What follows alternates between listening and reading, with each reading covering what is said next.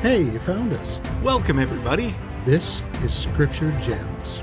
Hello, and welcome to the show. My name is John Fulmer, and this is my brother Jay. How's it going, John? We are two brothers who just can't get enough of the Scriptures. Yeah, we love them. This episode, we are going over the Come Follow Me lesson for May thirty-first through June sixth, twenty twenty-one. This is covering Doctrine and Covenants, sections sixty through sixty-two. And now let's bring out the star of the show, the Scriptures. Hello, Scriptures! Yay! So good to have them. And now let's consult the Scripturematic six thousand to find out how long it will take to read this week's reading. fourteen minutes, twenty-four seconds. And what would that be daily? two minutes, three seconds. Fantastic. That is so doable. And if you want to study with us section by section, we've got some time codes you can jump to, or just hang on and we'll talk about it all together all at once. Either way is great. So buckle up. Let's take a look at sections sixty through sixty-two. Now, these sections were revealed very close together. The first one started on October eighth, eighteen thirty-one. Joseph Smith and several elders prepared to leave Independence, Missouri, and return to Ohio. The Lord instructed the elders to preach the gospel as they traveled. This instruction is what is now recorded in Doctrine and Covenants, section sixty. But on the third day of their journey, the company experienced danger on the Missouri River. The next two days, August twelfth and thirteenth, the prophet Joseph Smith received two revelations from the Lord. Those revelations are now recorded in sections sixty-one and sixty-two, and they include words of instruction, warning, comfort, and encouragement. But let's jump into section sixty. Starting in verse one. Behold, thus saith the Lord unto the elders of his church, who are to return speedily to the land from whence they came. Behold, it pleaseth me that you have come up hither. But with some I am not well pleased, for they will not open their mouths, but they hide the talent which I have given unto them, because of the fear of man. Woe unto such, for mine anger is kindled against them. Now, that might seem interesting to you, especially if you remember our discussion of Doctrine and Covenants, section thirty-three. There, there was a revelation to Ezra Thayer and Northrop Sweet, in which repeatedly the Lord gave them the admonition to open their mouths. It's very important that we have the opportunity to open our mouths and share what we know with our brothers and sisters.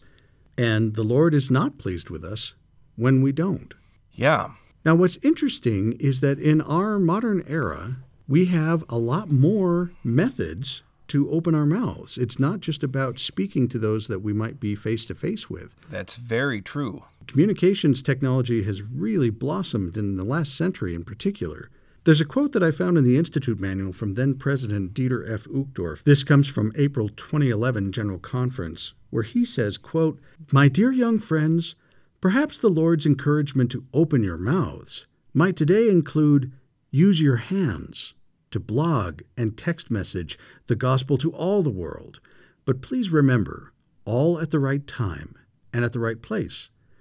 With the blessings of modern technology, we can express gratitude and joy about God's great plan for his children in a way that can be heard not only around our workplace, but around the world.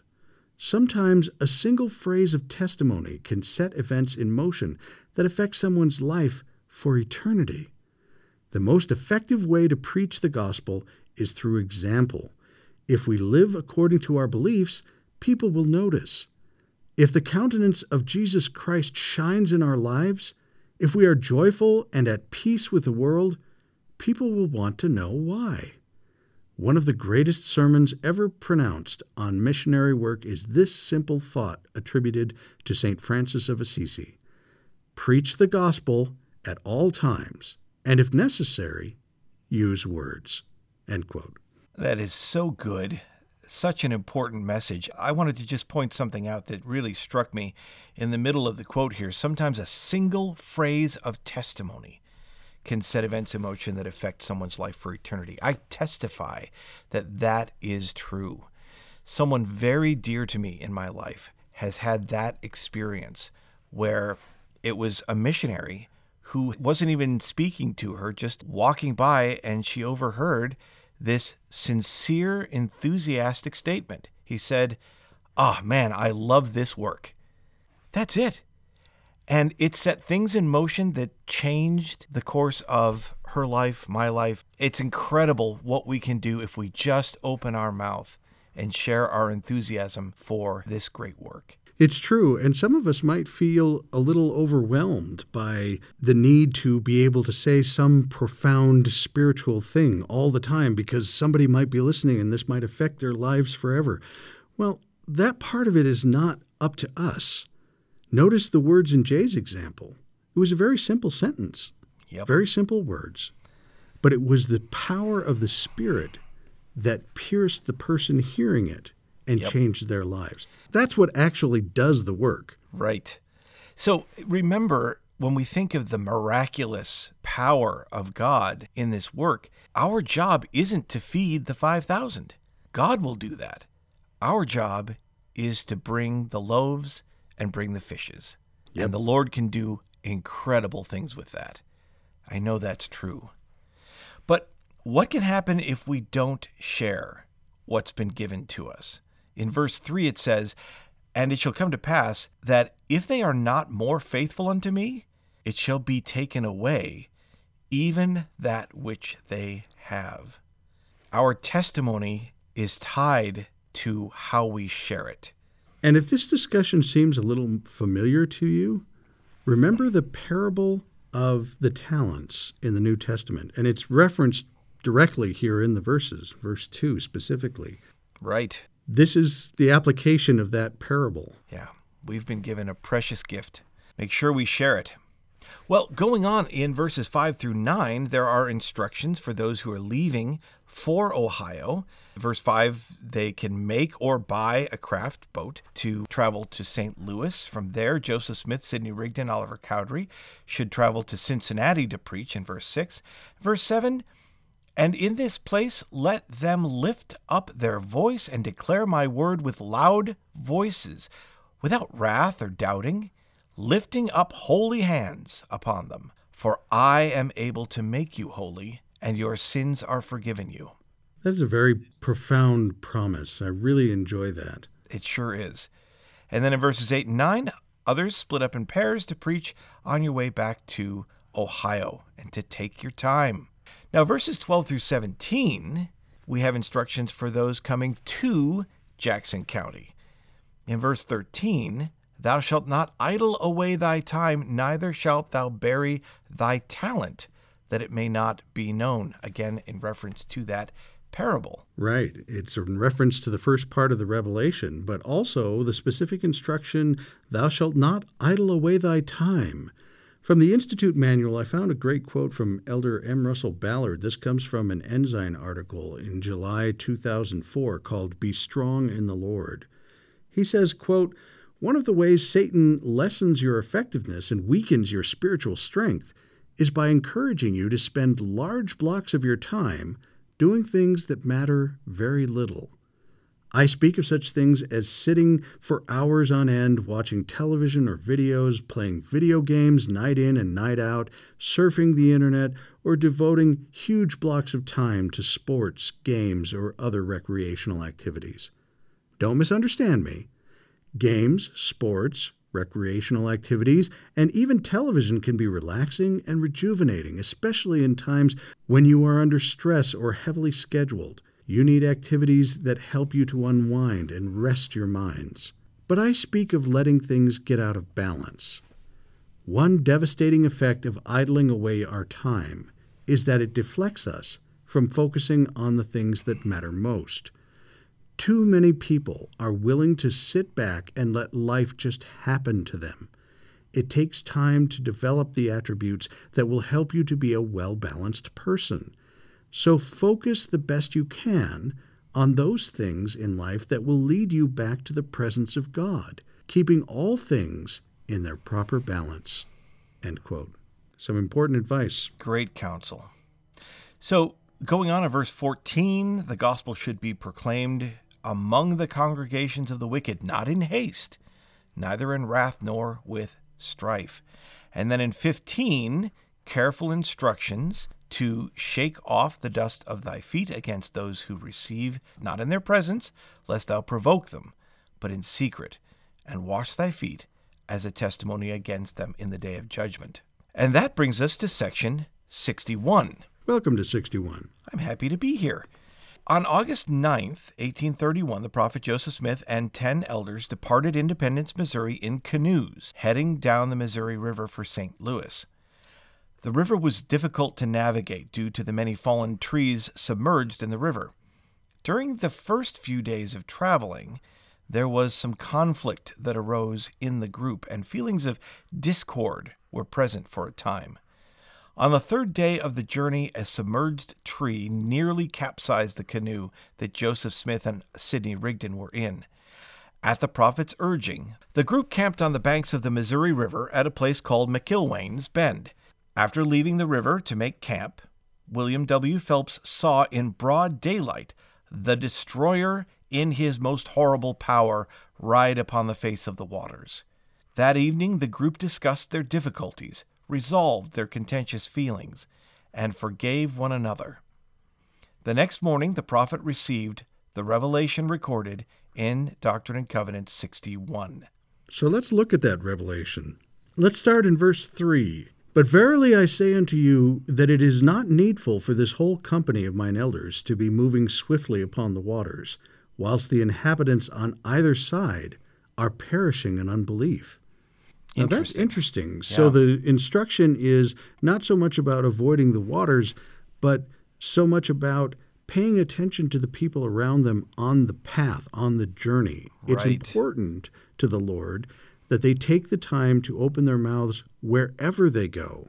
Right. And that there are people on either sides of the river that are perishing in unbelief. Yeah. From the Institute Manual, there's a quote from President Thomas S. Monson. This is from the October two thousand nine General Conference, where he says, quote, "How many times has your heart been touched as you have witnessed the need of another?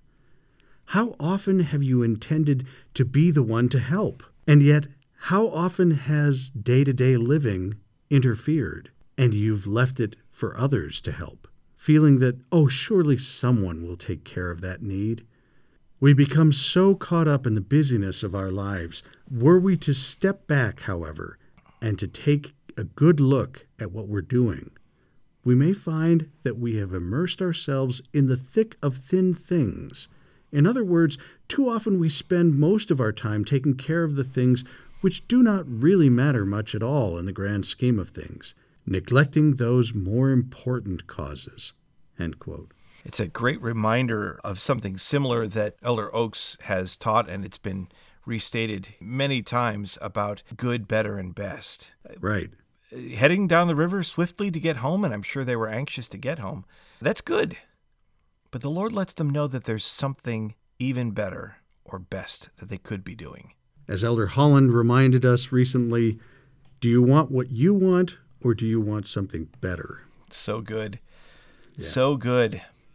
So coming up in these verses, verse five, fourteen through nineteen, the Lord taught that many destructions would occur on the waters in the last days. Let's take a look at verse six here. He says, "Nevertheless, all flesh is in mine hand, and he that is faithful among you shall not perish by the waters." No matter what the dangers are coming up in the last days, whether upon the waters or wherever, all flesh is in the Lord's hands. Our job is to stay close to Him. Now, the Institute Manual has a comment here. It says, "At the time of this revelation, the dangers of the Missouri River included accidents due to difficulties in navigating the waters and contracting cholera, a disease most commonly spread by contaminated water." In verses seven through eight, the Lord says, "Wherefore it is expedient that my servant Sidney Gilbert and my servant William W. Phelps be in haste upon their errand and mission. Nevertheless, I would not suffer that ye should part until you were chastened for all your sins, that you might be one, that you might not perish in wickedness." Notice the purpose for the chastisement before they depart on their mission, so that they might be reconciled with one another, that they might be one, so that they wouldn't perish in wickedness. We know where that disharmony can lead. So in other words, it's time for Sidney and William to go, but first, you need to be rebuked. Right. But skipping down to verse twenty-two, we get some more instruction to these missionaries. Sidney and William, if you want to travel by land or by water, use your best judgment. That's in verse twenty-two. But Joseph and Oliver and Sidney don't travel by water except the canal. Now, people coming to Zion should not travel by water after crossing the canal. They should come by land, as the ancient Israelites, pitching their tents by the way, in verse twenty-five. That's a nice image. It is.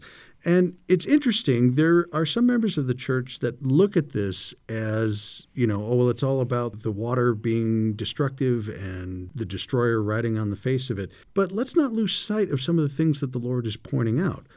What is the reason why he wants the people to travel? Well, he wants them to travel by land, pitching their tents by the way. Perhaps that is symbolic. Perhaps that is something that would cause them to focus more of their energy as they are approaching Zion on what this means. Well, and it's interesting, too, that obviously the Lord knows the path. This is still wilderness travel, and the Lord wants to give them the best chance to be successful. And right. So he has instructions. Well, and also, as we've been pointing out with the missionaries, it's less about traveling on the water, because as he gave instruction to Sidney and William, if you want to travel by water, eh, use your best judgment. But with Joseph and Sidney and Oliver, don't travel by water. Why? He has some work for them to do. There are some things that they need to do along the land, people that they need to meet and preach to. Not too many people to preach to in the river. That's true. They'll miss that opportunity if they travel too swiftly. But as we come to the end of this revelation, I want to include some verses that give some very strong encouragement. In verse twenty, let's go back to verse twenty. It says, I, the Lord, was angry with you yesterday, but today mine anger is turned away. So that's good. That's encouraging. We're making progress. Skipping down to verse thirty-six. And now, verily I say unto you, that what I say unto one, I say unto all. Be of good cheer, little children. For I am in your midst, and I have not forsaken you. And inasmuch as you have humbled yourselves before me, the blessings of the kingdom are yours. Gird up your loins, and be watchful, and be sober, looking forth for the coming of the Son of Man. For he cometh in an hour you think not. Pray always that you enter not into temptation, that you may abide the day of his coming, whether in life or in death. Even so, amen. Wonderful. Great promise, great encouragement. Let's take a look at section sixty-two then.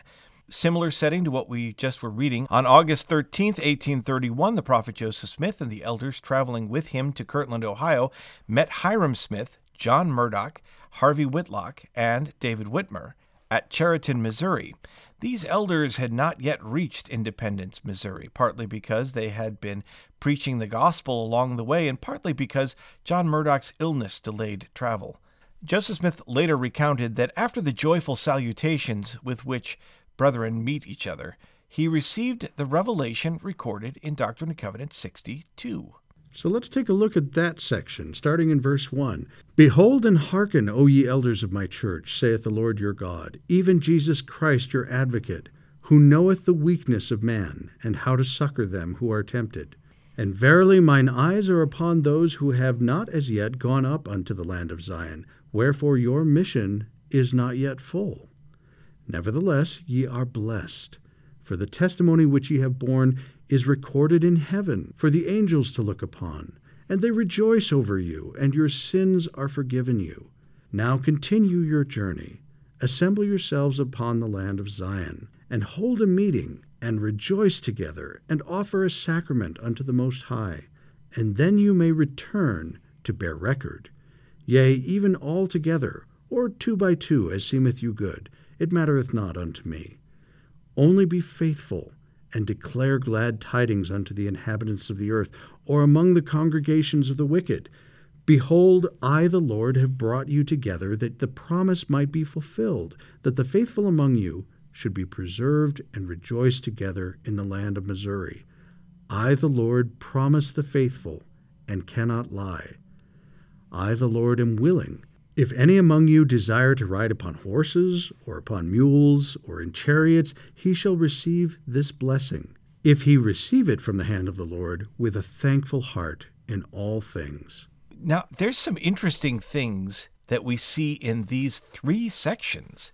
There are careful instructions, there are promises for fulfilling those instructions, but there are also decisions that the Lord gives. Notice the different ways that the Lord taught this group about what was important to him and when they could be making decisions for themselves. Let's review. Back in section sixty, verse five, what is it that matters in that verse? Well, that the elders take their journey speedily to Saint Louis. But what doesn't matter to the Lord?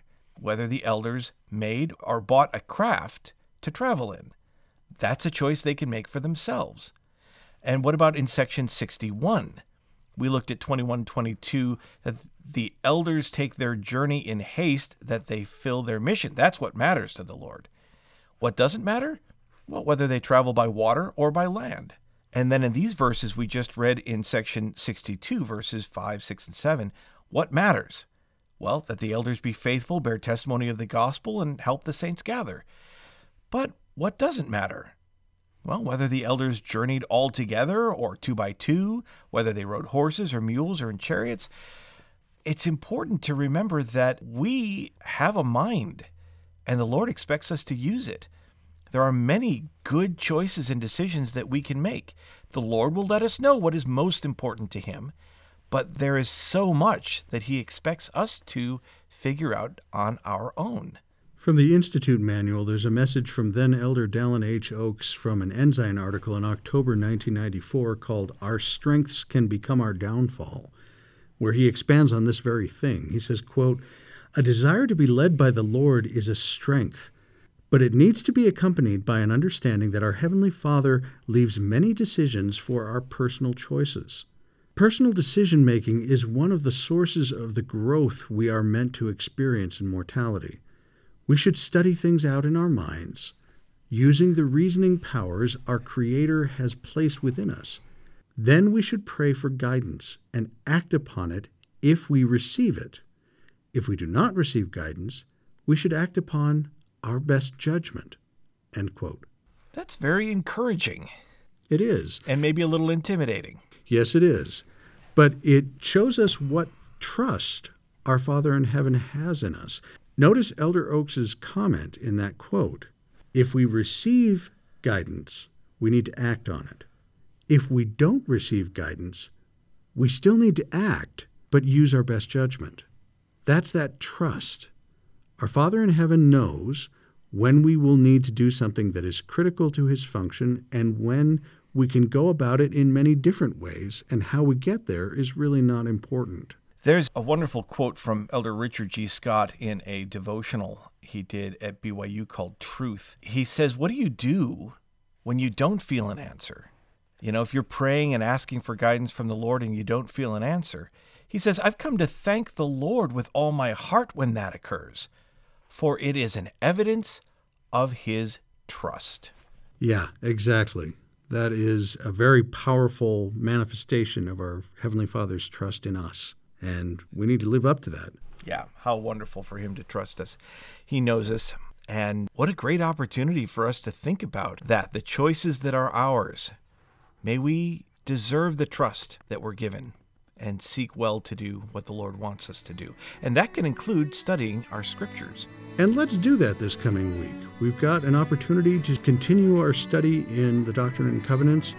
Let's take that time and make sure that we're looking for gems, things that the Spirit uses to speak to us. Personally. Yep, and we'll talk to you more about those in our next lesson. Sounds great. We'll look forward to seeing you then. This podcast is not officially affiliated with The Church of Jesus Christ of Latter-day Saints. But we're really big fans.